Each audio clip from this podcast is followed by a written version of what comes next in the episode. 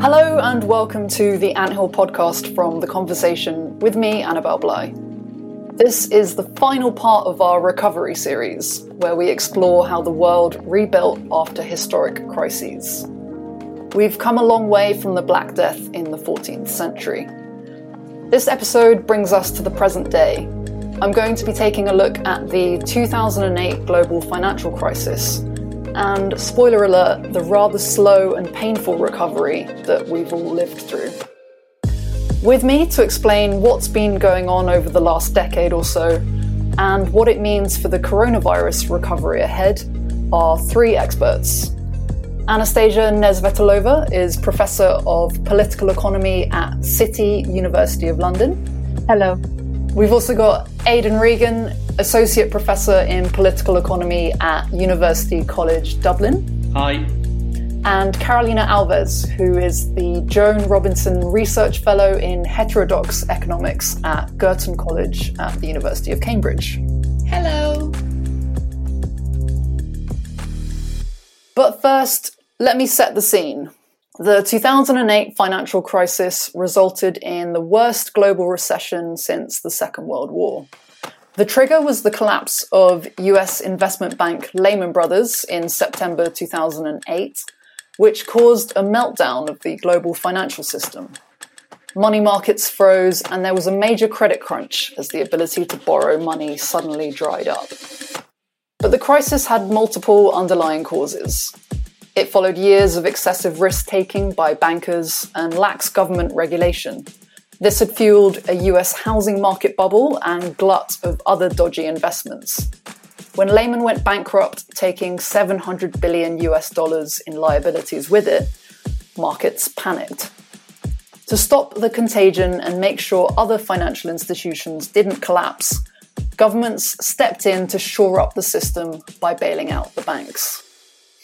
Anastasia, I'm going to start with you. You've written a couple of books, at least at my last count, on the financial crisis. Could you start by briefly explaining what these bailouts involved and, and why they were so necessary? Yes, gladly. I think I should make a very nuanced observation that the crisis actually was happening over time. It was a process. It was initially supposed to be a very short term and localized crisis in American mortgages in 2007. The whole thing started in about spring 2007 when several mortgage lenders started to go down in America. The reason they started to go down is that there was a very small increase in interest rate in the States. And at that point, a lot of homeowners um, and then lenders realized they're not making the financial ends meet. They were not prepared, they were not equipped enough to pay the new interest rates. And also, house prices in America simply stopped growing. They didn't even fall, they stopped increasing at a particular rate. And that was enough to set off the first, if you want, wave of market I wouldn't call it a shock, but the first turbulence started back then. But then it would take a year from the first market turbulence to actually bankers banking crash, what you call the credit crunch of 2008, to mature into this more all-encompassing internationalized crisis.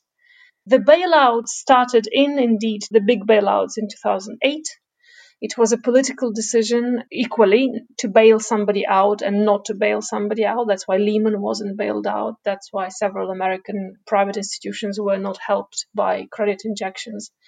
And that's how governmental programs, known, for example, as TARP, were authorized by the governance. Because suddenly uh, politicians realized that if we're not bailing out the banks, we're facing a 1930s disaster or worse because banks are strategically important for any economic system.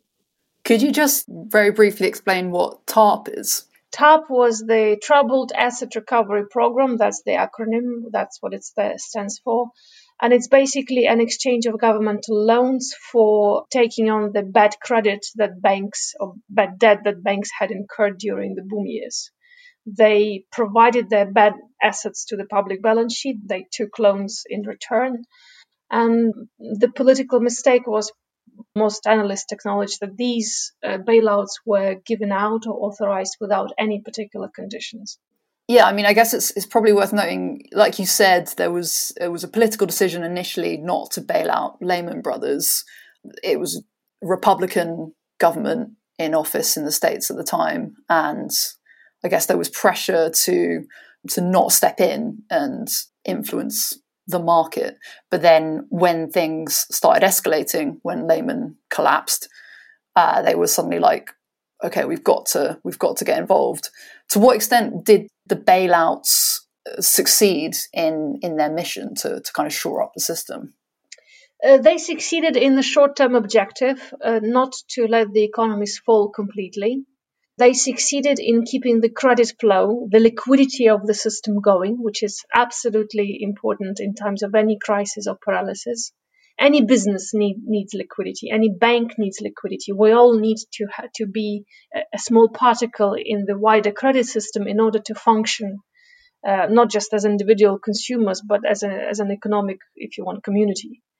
So you can imagine that at uh, kind of national or international levels, all that need is even higher and sharper. Everybody needs to have access to the credit line, an extension to, um, for example, a mortgage or a loan, a particular certainty on conditions, how they're going to repay, where to borrow, how to how to use your capital, how to negotiate with creditors, and what to say to shareholders. These are in- incredibly important decisions, and they depended on these bailouts. So, because banks were saved, a lot of these decisions and participations where it, it was possible to proceed with them. So the economy wasn't paralyzed.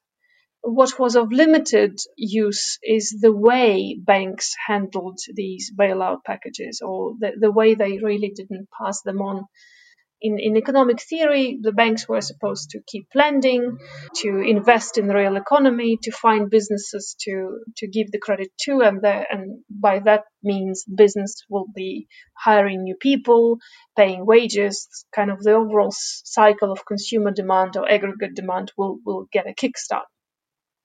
That didn't happen because of the low interest rates, because of the conditionality of, of programs, because if you if you want the financialization uh, stage of the all economies, uh, what happened is that the cheap credit went into assets.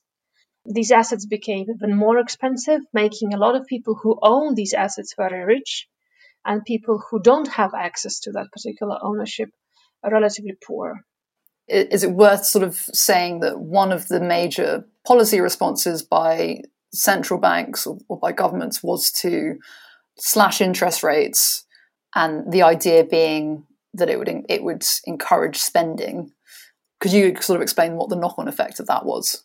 The knock on effect is that in the environment of low interest rates, everybody who has capital or a particular asset, or in fact investment in the financial future, for example, pension funds, we all are somehow related to a pension fund. That, that's our futurity, that's our capital for when we get old. They needed assets to keep their capital in because the real economy didn't generate income. Because interest rates were low they were looking for financial assets to invest it in. And this is where the money went.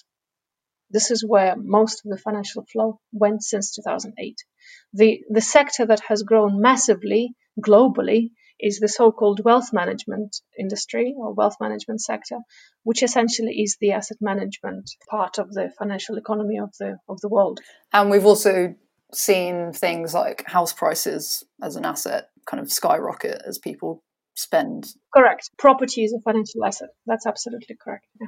If we were to talk about GDP growth or economic growth, how has that recovered? It's been slow.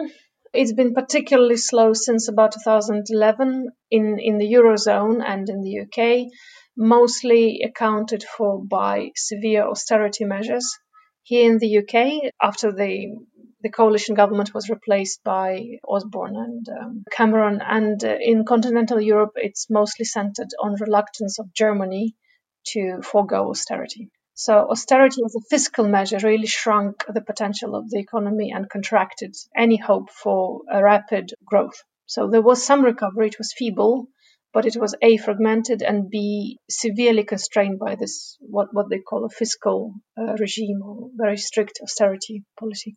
And just to briefly explain what austerity is before um, I bring in Aidan to, to kind of talk us through what went on in the Eurozone. Could you give a brief synopsis of kind of what austerity actually looked like? Austerity is the paradigm, if you want, of tightening your belt.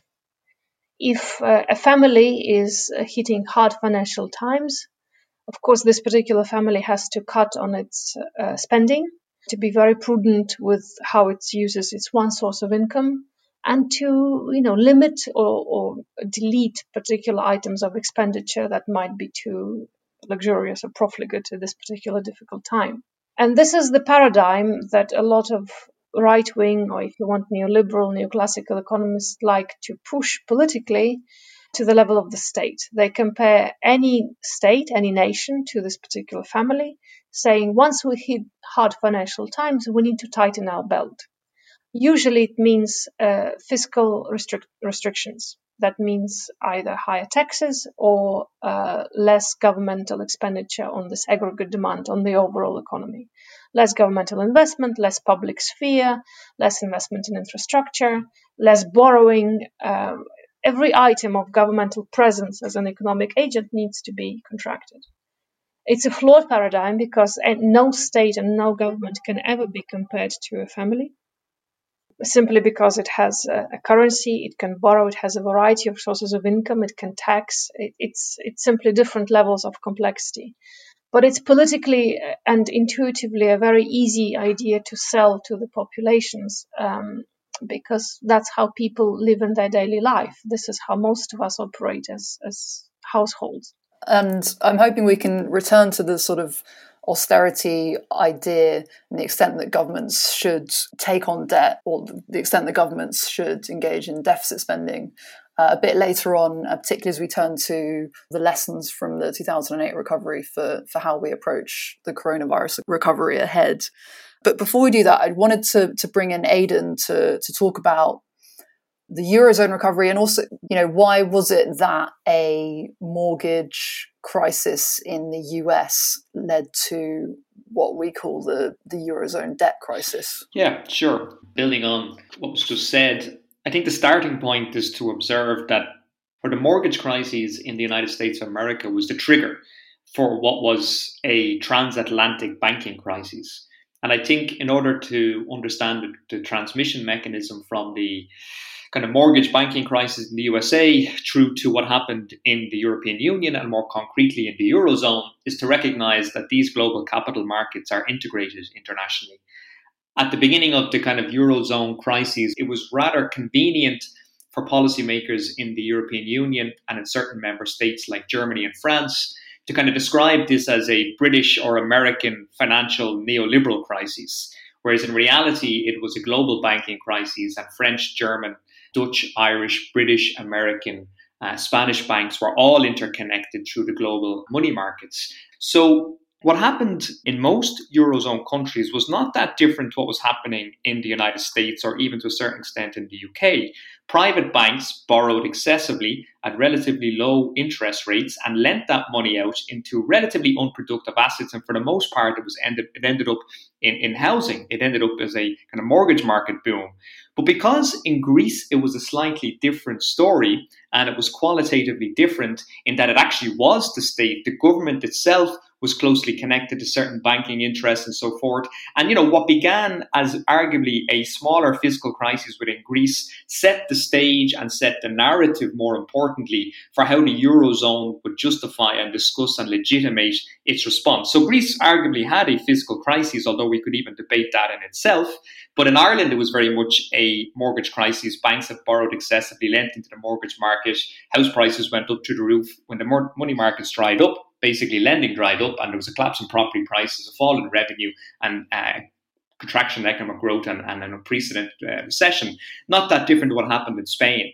But fundamentally, the Eurozone crisis would be called a sovereign debt crisis. So I think the really important question here is how was it possible that a transatlantic banking crisis that took place within private financial markets turned into a sovereign debt crisis of the public sector? And I think that's the crucial point. And how that happened was because ultimately the Eurozone was 19 different countries uh, issuing currency uh, over which they had limited control, and the European Central Bank's reluctance initially in 2008, 9, 10 to kind of intervene in the same way that the Federal Reserve did meant that ultimately financial markets were able to pick off individual uh, member states at will. You had a divergence in the capacity of member states to borrow the increasing bond yields between countries, and ultimately the ability to service public debt to cover the crises, to, to, to kind of to match the drop in, in taxes that came with the recession became much more problematic. So the Eurozone crisis was really a crisis of an incomplete monetary union of 19 different countries with 19 different tax and spend policies, 19 different welfare states, 19 different banking sectors, uh, and then the, uh, the realization that they were sharing the same currency and had a common monetary policy of sorts, uh, and the ECB's inability, arguably, to inter intervene immediately because of the legal restrictions of the European Union meant that everything began to fall apart until 2012 when the ECB eventually and belatedly intervened. Right, so it was in 2012 that, that Mario Draghi stepped in by saying that, that the ECB would back up all the various Eurozone countries. Yeah, and I think it's interesting. Basically, what Mario Draghi did in 2012, late 2012, which again not by coincidence, was in front of a gathering of hedge fund managers and other private financial actors. He aggressively communicated in a very transparent way that the ECB was willing to do whatever it takes to save the euro. And it was that simple communication, that signal from the European Central Bank that it would ultimately act as a lender of last resort, put the plug into the bath effectively to stop everything from falling apart, and would do what the Federal Reserve did, engage in mass quantitative easing, although many of the instruments that it suggested it would do, it never actually had to do. It just simply had to signal to financial markets that it would be willing to do it if necessary. That's ultimately what stopped the, the sovereign debt crisis, because from that point on, the ability of member states to borrow to access finance markets became more uh, affordable. And ultimately, the politics subsequently followed, and we can get into what happened subsequently. But yes, it was that signal in 2012 that the European Central Bank would become a lender of last resort. It would use the instruments uh, of uh, monetary policy to engage in quantitative easing, provide the liquidity that's necessary, push down interest rates, and create a convergence of bond yields between member states and allow them to effectively act as if they were issuing a currency over which they had control. So we've got the ECB stepping in and basically stopping the unraveling of things what about that the kind of the response that followed and the fact that we've seen such a divergent recovery across the eurozone since 2012 yes so the ecb keep in mind was a member of the troika the european central bank the european commission and the international monetary fund who during this period issued non-financial loans with strict conditions attached to ireland to portugal to greece and it was the ECB only acted, the truth be told, in 2012 because it looked like this contagion was going to spread to the bigger countries of Italy uh, and Spain, and these countries were simply too big to let fall in the same way that the smaller countries could fall. So they had a, let's say, policy package or an instruction sheet for member states to follow to generate economic recovery. And central to this was kind of the European Commission in particular. And the, the instruction sheet was simplistic and parsimonious, if not completely economically flawed. It was basically as follows You don't have your own currency, therefore, you cannot adjust your external exchange rate to encourage competitiveness or a drop in prices. Therefore, you have to stimulate or simulate an internal devaluation. And what that means, in effect, is pursue fiscal austerity, that is, push down public expenditures or increase taxes or do both try to encourage labour costs to go down in the interest of trying to generate an export led recovery. So, the whole idea of internal devaluation was push down the price of production domestically within your country, hope ultimately that businesses will begin to sell more stuff to other countries somewhere else in the world, and that would do the heavy lifting for the government to pursue relatively harsh austerity measures. Now, I think there is a near consensus at this stage, even within senior policy making circles of the European Union, that this was a complete failure that this policy instrument and this kind of recipe, if you like, was never going to work. It was never going to work precisely as Anastasia had outlined. That when you contract the economy in this way and there's no demand somewhere else in, in the world or domestically, you're going to get a pretty serious spike and rise in unemployment and you get a vicious circle again. So the recovery that did eventually take place was very uneven.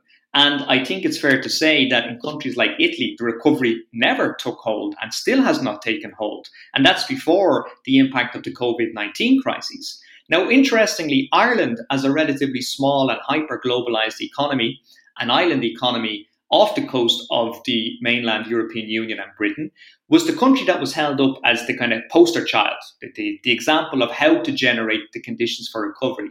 And in the narrative that the European Union put across, Ireland was a successful story because the government basically introduced harsh austerity measures. The people took the pain and eventually they increased their competitiveness and managed to grow their economy through external exports. Uh, and that's what led to recovery. In reality, what actually happened was foreign direct investment mainly from Silicon Valley and the United States of America, made possible through quantitative easing measures within the United States of America, led to a massive influx of inward investment, particularly in big tech companies, made possible by a very lucrative low tax corporate tax regime, and, and generated the conditions for a kind of computer service export boom that has effectively generated the engine of growth for the Irish economy. So it was all about foreign direct investment into the Irish economy and nothing to do with austerity.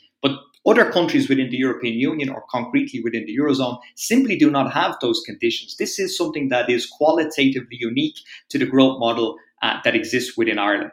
And I guess uh, as much as that has been a success story for some people, uh, it's it's it's probably not benefited everyone.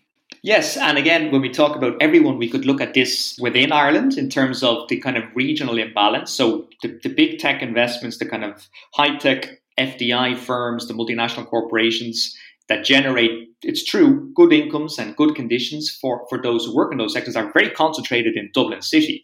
Uh, and you do have other pharmaceutical biotechnology companies based in Cork and Galway. So there's an intra regional uh, geographic inequality, which is not that different, I think, to most high tech export economies, whereby international firms these days increasingly focus in, in, in large metropolitan areas. But then there's also a broader inequality within the Eurozone.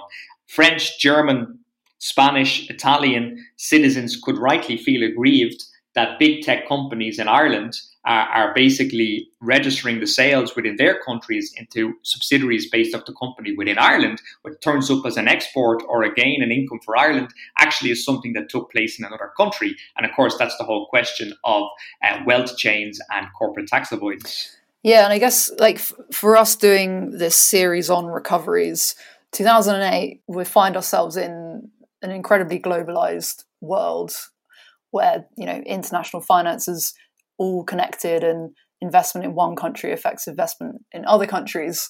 Um, and I, I, wanted to bring in Carolina now just to to kind of get that really global s- scope. So broadly speaking, Carolina, would you be able to talk us through how how this global financial crisis affected different emerging markets? Yes, of course. As Anastasia has mentioned, international liquidity is always a problem, regardless any crisis, and this does impact these uh, developing economies, especially uh, economies such as Brazil or Argentina, that they are not only deeply integrated in the global financial system, but they also have an intense flow of private capital, uh, which can, of course, flee the country. Um, very quickly. That said, the impact on these economies were very different than the impact we saw in Western developed economies. We can say that was a much more nuanced impact. I mean, their banks, they're not holding assets that were contaminated by these prime mortgaged uh, assets, at least not to the extent uh, which we saw in Europe. So, as a consequence, we did not see these bank failures we saw in, in the US and uh, in Europe. However, you know, there are other transmission channels that we have to consider when looking to developing countries. Uh, and that's, you know, was through these different channels that the crisis did travel to these economies. And I mean, there, there are various channels here, but I'm going to highlight two only. The first one is, of course, the changes we saw in the financial flows towards this economy. And the other aspect is how capital that were in these economies and then just left these economies very abruptly. And the, the developing countries, they are different, right? We have low income, high income, we have so many different ways to classify these countries regarding the level of industrialization and, and, and etc. So, you know, they are dependent on different capital flows. For example, we saw a reduction in official development assistance we also had a reduction in investment flows more broadly from the portfolio perspective and the foreign direct investment perspective. And one aspect of these financial flows that's not enough highlighted is the remittances one. Remittances has become one, I mean, literally one of the most important part of the financial flows to developing countries since the 2000s. So, you know, all these flows, they, they actually experience a, a reduction, and that's how the crisis did travel to these economies. At the same time, were there sort of speculators who were moving into this space and maybe not speculators just at the sort of individual level, but at the sort of country level. So I'm, I'm sort of thinking of the growth of China here and its growing involvement in investing and, and influencing what's going on in the world? Well, before the crisis, you know, China had already emerged as this major player in the world economy, and China was very important for developing economies when it comes to the commodity prices, but also the demand for commodities, right? So, and that actually goes back to the second aspect of how the crisis traveled to developing countries, which is uh, how it impact their export and, of course, the export uh, revenues. So, uh, I think in, in that sense, China was somehow, you know, really supporting uh, the growth we saw in developing economies because basically not only because of uh, China is directly involved in how the commodity prices will fluctuate, and, in, here I'm talking about copper, nickel, platinum, petroleum, but also soybeans and etc., which we see in Africa, but also in, in, Latin America. So we also know that these countries, you know, that their the, the economic growth we saw during the 2000s in these countries, they were dependent on these commodities, right? So the minute that China would slow down or somehow being negatively in, impacted by the crisis, then of course we'd see that in these uh, developing economies. And that's what happened because we had this idea that China was somehow protected when the crisis happened. And indeed, of course, it was to a certain extent. But we cannot forget to go back to your question uh, regarding GDP. At the time, we were all jealous that 2008, the growth rate in China was 9.6, or 2009, 9.2 when compared to the other economies. But actually, in 2007, that growth rate was 14 so it was a huge drop, which did impact the demand for commodity, which did impact the commodity prices, and then of course that impact how these countries were able not only to grow but to feel a little bit more protected, to have a caution regarding, for example, foreign reserves to, to play and, and, and protect them from this uh, volatility regarding international liquidity. Thank you, Carolina. I just want to bring the discussion to how all of this impacts what the kind of recovery ahead will look like. Obviously, 2008 was a banking crisis, whereas what's going on today is very much a drying up of, of the real economy. Maybe I could direct that at you, Aidan. How does the, the economic crisis that coronavirus poses differ to 2008? The way I would think about this is to trace it back to the political fallout from the international financial crisis. We didn't talk too much about that and the kind of political backlash that took place and the multifaceted forms that it took in, in different countries. And, you know, countries I think are still economically and politically dealing with the wounds, if you like, of the international financial crisis. So the fact that we have this additional corona COVID crisis and the unemployment effects in particular, uh, and the and, and it, it, I think is going to amplify a lot of those latent tendencies in our politics. And I think those the, the amplification is probably going to take place precisely because of the actions again of the central banks. So much like the financial crisis, the crisis today is ultimately being solved by the central banks of the world. And if I can just focus in on Europe for a moment, in the Eurozone, the European Central Bank is ultimately doing all of the heavy lifting. It has made possible countries to borrow, to make the investments, to stimulate their economies, to pay for the recovery. But at some point, somebody is going to ask, what's going on in monetary policy? The central banks of the world have basically torn up the instruction sheet of, of monetary policy. They are effectively engaged in a whole set of new instruments which could arguably be called fiscal policy. And then the question is, well, who wins and who loses from that? And I think really the way forward now is to politicize the question of monetary policy, make it explicit that monetary policy is intervening in the economy in ways that nobody would have foreseen a few years ago. And then we ask the question well, is it possible to have a monetary policy that's public regarding, that doesn't ultimately inflate the asset uh, values and, and, and, and, the wealth of the wealthiest, and actually allows for a more broad based uh, redistributive recovery? And I think that's the crucial question now.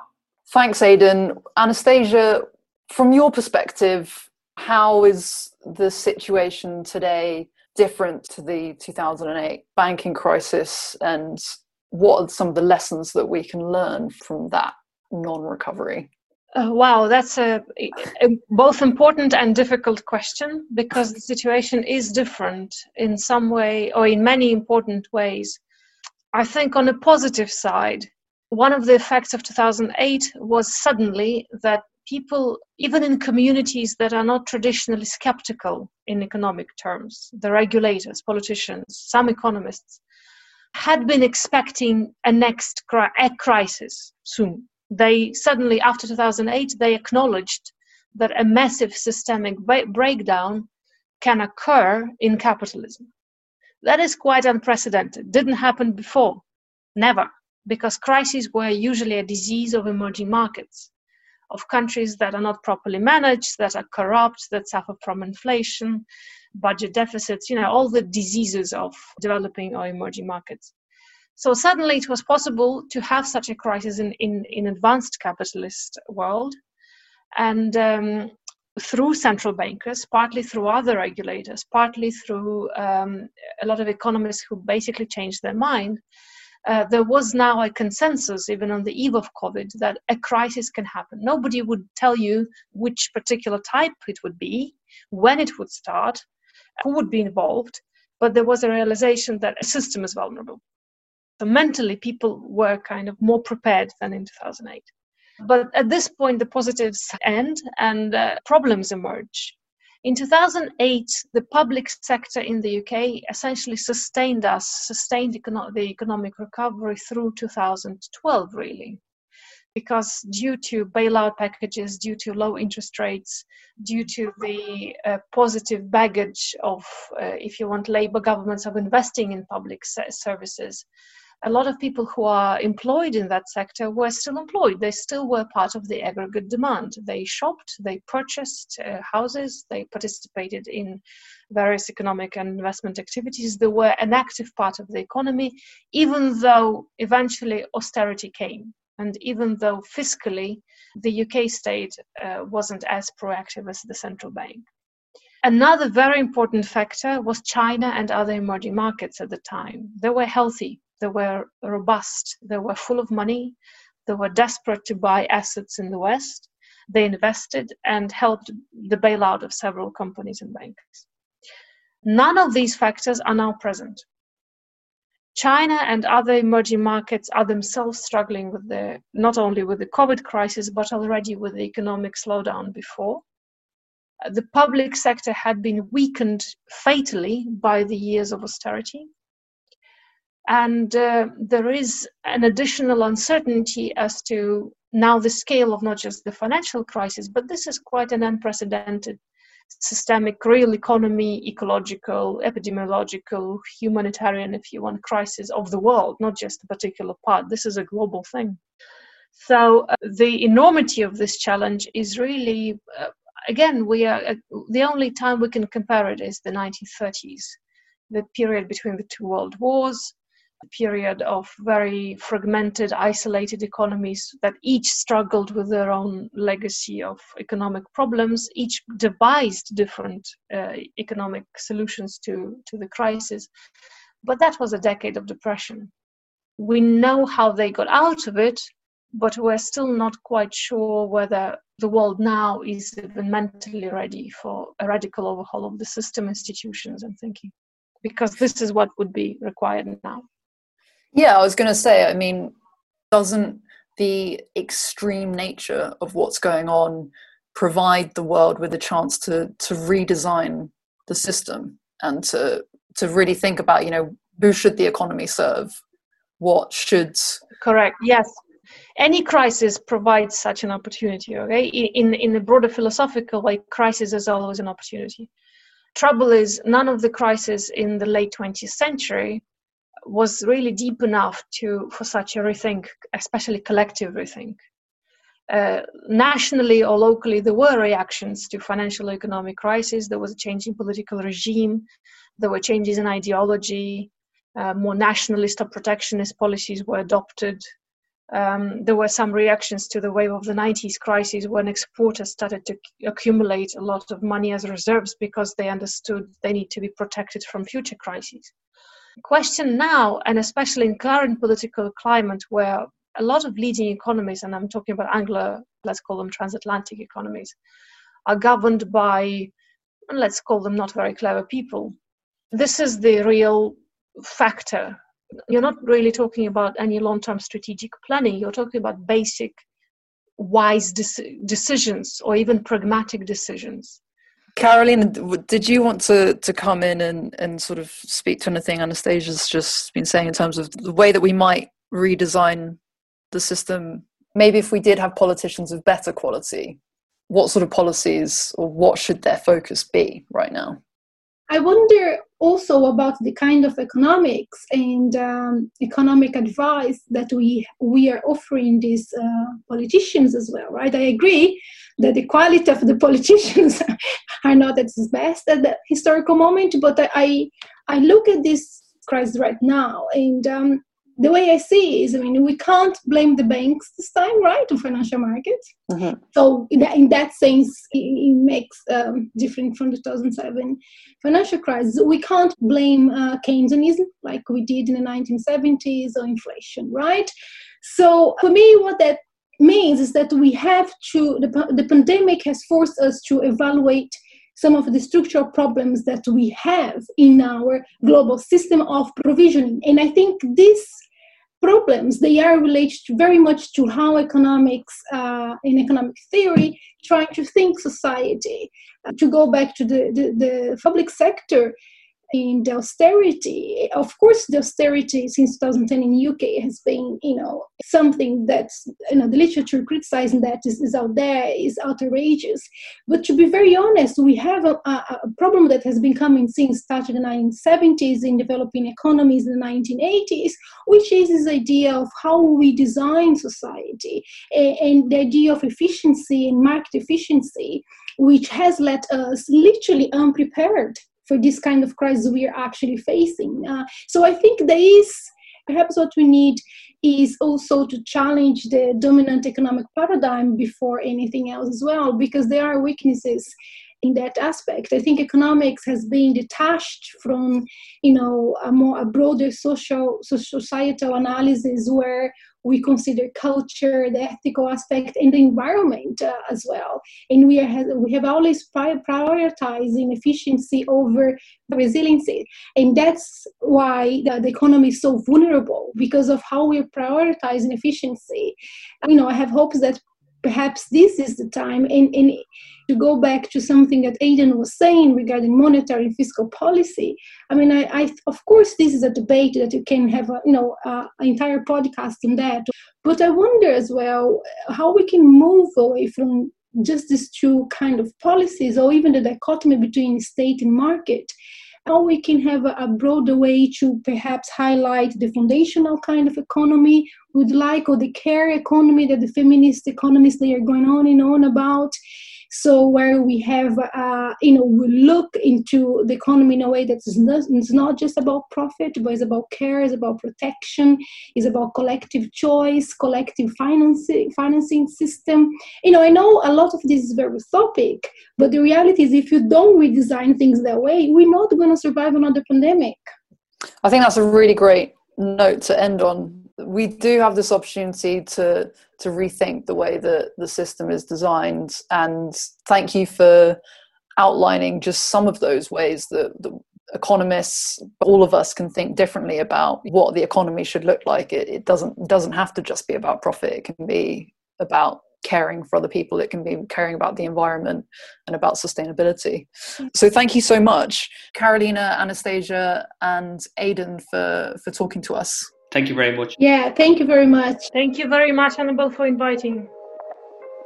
That was Aidan Regan of University College Dublin, Carolina Alves of Cambridge University, and Anastasia Nesvetailova of City University of London. And that's it for our recovery podcast series. Go to theconversation.com to read more research into the 2008 financial crisis and what lessons we can learn from it for the recovery we face today from coronavirus. Like Anastasia said, any crisis is theoretically an opportunity for radical change. As previous crises have shown, there may be setbacks along the way. As we heard in part three of this series, there were a number of waves to the 1918 flu pandemic, for example. But we also have a chance to build new and better systems to make changes that previously seemed impossible, like creating a national health service that is free for everyone. Something we heard about in the fourth episode of this series on the wake of the Second World War. Do check out all of the other episodes in this series if you haven't already. We will also be doing a webinar in July on coronavirus and the kind of recovery the world should be working towards with a couple of leading experts. Stay tuned to the Anthill Twitter feed, that's at AnthillPod, or sign up for the Conversations free daily newsletter for the details. You can send in questions in advance via Twitter or email us on podcast at theconversation.com. We've had a bunch of emails from listeners which we really welcome, so do get in touch if you have any thoughts on the series. This episode of The Anthill was produced by Gemma Ware and me, Annabel Bligh, with sound design by Eloise Stevens. Thanks to you for listening. Goodbye.